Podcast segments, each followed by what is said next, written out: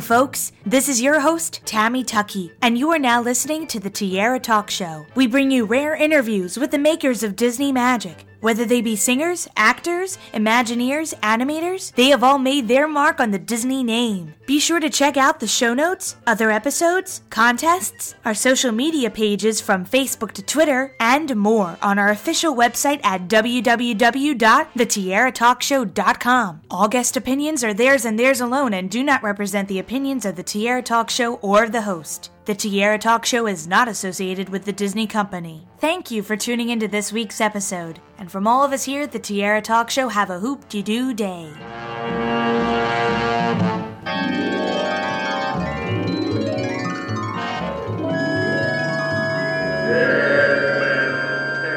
I'm excited to welcome this week's Tiara Talk Show guests, Randy and Suzanne Ogren, to the show. Welcome, you two. Hi. Great to be with you. And, and I know everybody knows me on uh, on Twitter and everything as uh, Randy, but I actually go by RJ. But when he was at Disney, his name tag said Randy. So Well, there you go. I, well, anyway, it's great to have both of you on the show. You you both have worked for the Disney Company in the past, and we're featuring you both on our cast member corner segment because originally you were both Disney cast members, which we'll get into in a quick second. But I thought you both would like to talk about how maybe first, but the both of you met in the theater in the theater industry, which is amazing, and and how you kind of evolved into working for Disney. All right. Yeah, we're still doing theater too. I'll let Suzanne tell you how we met. Okay, we actually met in high school. I was on stage, he was working backstage, and it took a while. Uh, we didn't get married till we were in our early 20s, but uh, we were friends for a long time and never stopped doing theater. We're still doing theater. Our son is a professional actor. Our daughter acted when she was younger.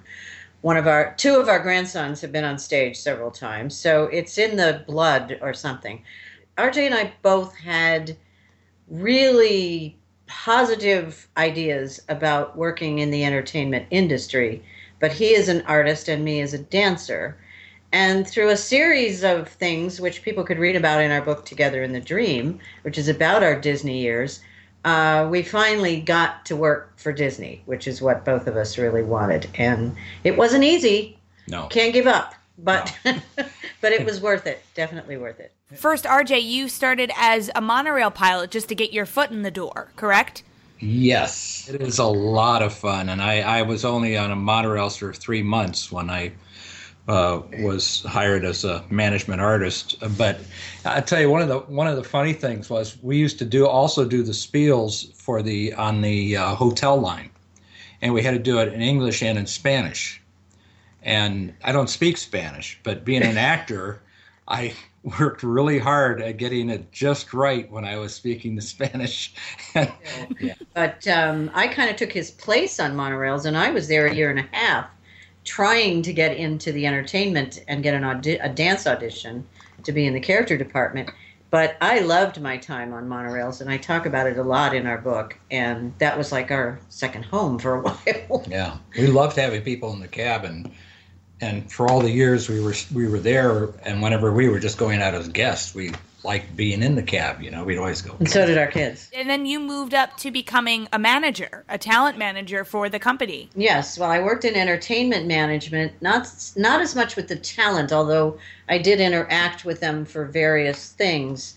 I worked in special events. Um, I did things like a wine tasting with the Smothers Brothers. That was fun. great fun. Love those guys; they were terrific. Um, and different things for conventions, huge conventions. We're talking things that went on for a week and we had shows in the evening for their dinners and it was a lot of preparation a lot of organization a lot of very detail oriented things in convention venues all over the property i actually had an expense account to travel on property because i did so much driving around to all the different hotels all day long but it was a lot of fun um, great memories we just had a reunion down there um, of entertainment people, and I got to see some people I'd worked with and hadn't seen in like 30 years. So that was really cool. and by the way, Zoo Crew people were there then too. They didn't call them fur characters then, they were called Zoo Crew. And we all talked about what a wonderful experience that was to be part of the early decades of Disney because it's so different now. And I wanted to get back, RJ, to another main point that you did with the company was a lot of painting with the skin, whether it be animals or, you know, auto animatronic figures of human beings or also murals with the Haunted Mansion. The skin painting, from what I read and what I was researching, um, it's very, very different with the human being characters as opposed to the animal characters. Can you can you go into further detail as to why that is? Yes, the the the skins back then were made uh, from reconfigured hot melt vinyl glue. All right, so we had to uh, uh, cut out uh, portions where the eyes were in any figure. We had to uh, uh, melt the, um, if the figure talked uh, or its mouth opened and closed, we had to melt the, from the back of the skin, we had to melt that into the, the spring mechanism for the moving mouth. We were the only ones allowed to do that. And the animal skins were thicker um, and, uh, and they had a texture to them. So you could make mistakes and nobody'd see it was you're trying to melt the skin together and, and, and wrap it around a figure and everything. Um, so that was a bit easier, but the human skins uh, were thin, almost like your own skin. And, um, uh, and when you tried to uh, work on something, or even like cutting out around the eyes or something, if you made a mistake, um, it, the skin would bubble, and you couldn't fix it. You could not fix it no matter how hard you tried to make it look normal again. So you had to start over. So I spent probably, um, oh, I know it was many months, at least six months or more, uh, working on old skins before they felt I was good enough to do one onto a figure that was in a show. And that was the same way with painting. Uh, we had to paint with the human skins with a small artist brush, uh, like an oil brush, and you had to paint very quickly because the acetone paste-based paint dried so fast if you stopped your brush stuck to it the skins. And then when you try to take it off of there it actually would pull the, the uh, bristles out of the brush. Then you had to clean the whole face off and start over. So yeah it was uh, it was quite a process that you had to go through to do those amazing to work. It was amazing to go inside the attractions. I thought it was always neat because I could go everywhere in an attraction that the general public and even a lot of employees were not allowed to go and I, and I would get in there and I go, look where I am. This is so cool. Uh, and you're right. You mean like standing up on the spar mast of the Pirates of the Caribbean ship? Yeah. yeah.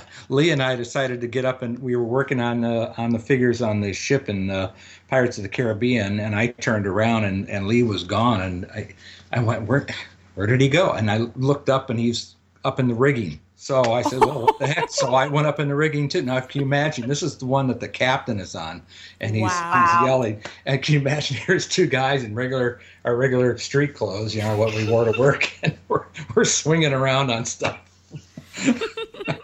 And then again, uh, Suzanne, you were mentioning you guys have a book. It's called Together in the Dream The Unique Careers of a Husband and Wife in the Early Decades of Walt Disney World. So it's by both of you. And this is at Theme Park Press. Yes, yes. it is. And it's also and on Amazon. We're very pleased with how it's been received. Great reviews and lots of people reading it. And actually, the publisher has asked us to write a sequel, which is going to be called Remembering the Magic and it's going to be more of our stories, but also stories from other cast members we've worked with that have approached us and said, Oh, hey, you told this story? I got another one. You know, so we're going to include some of those in the new book, which will be kind of fun. And I thought we might end our interview with a story about how you both met Walt Disney.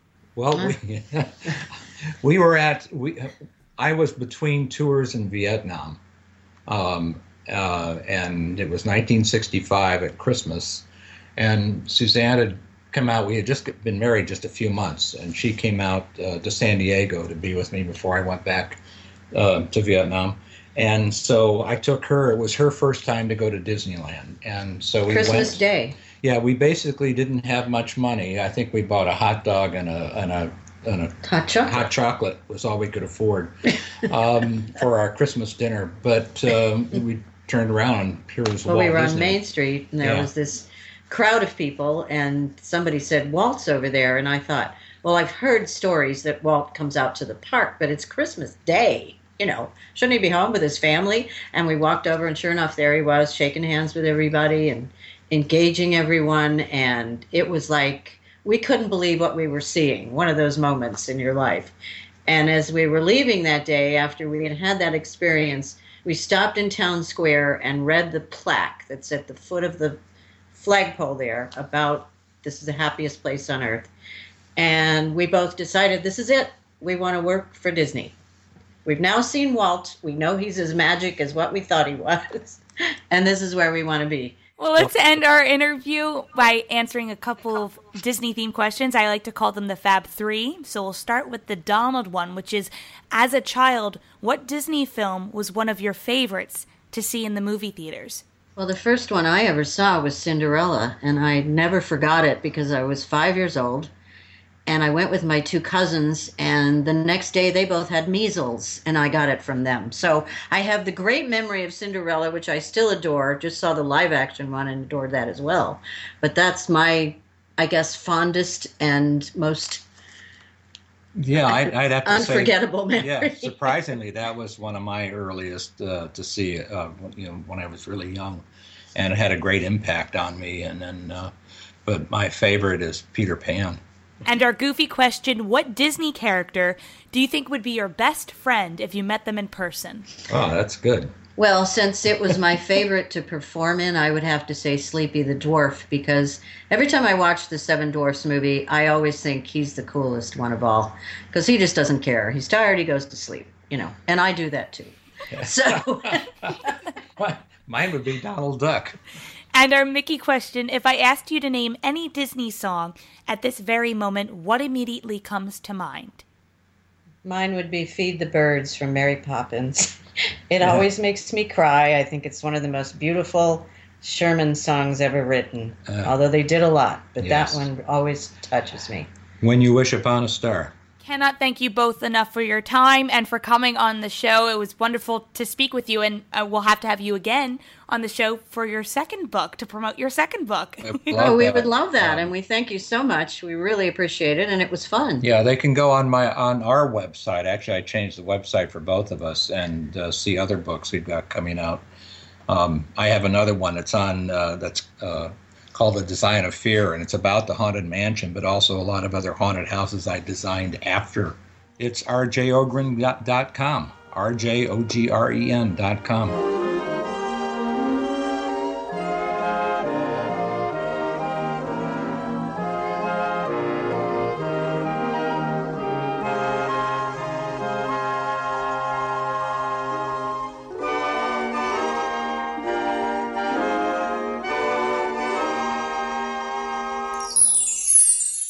R-J-O-G-R-E-N.com. stand clear of the doors. Por favor, manténganse alejado de las puertas.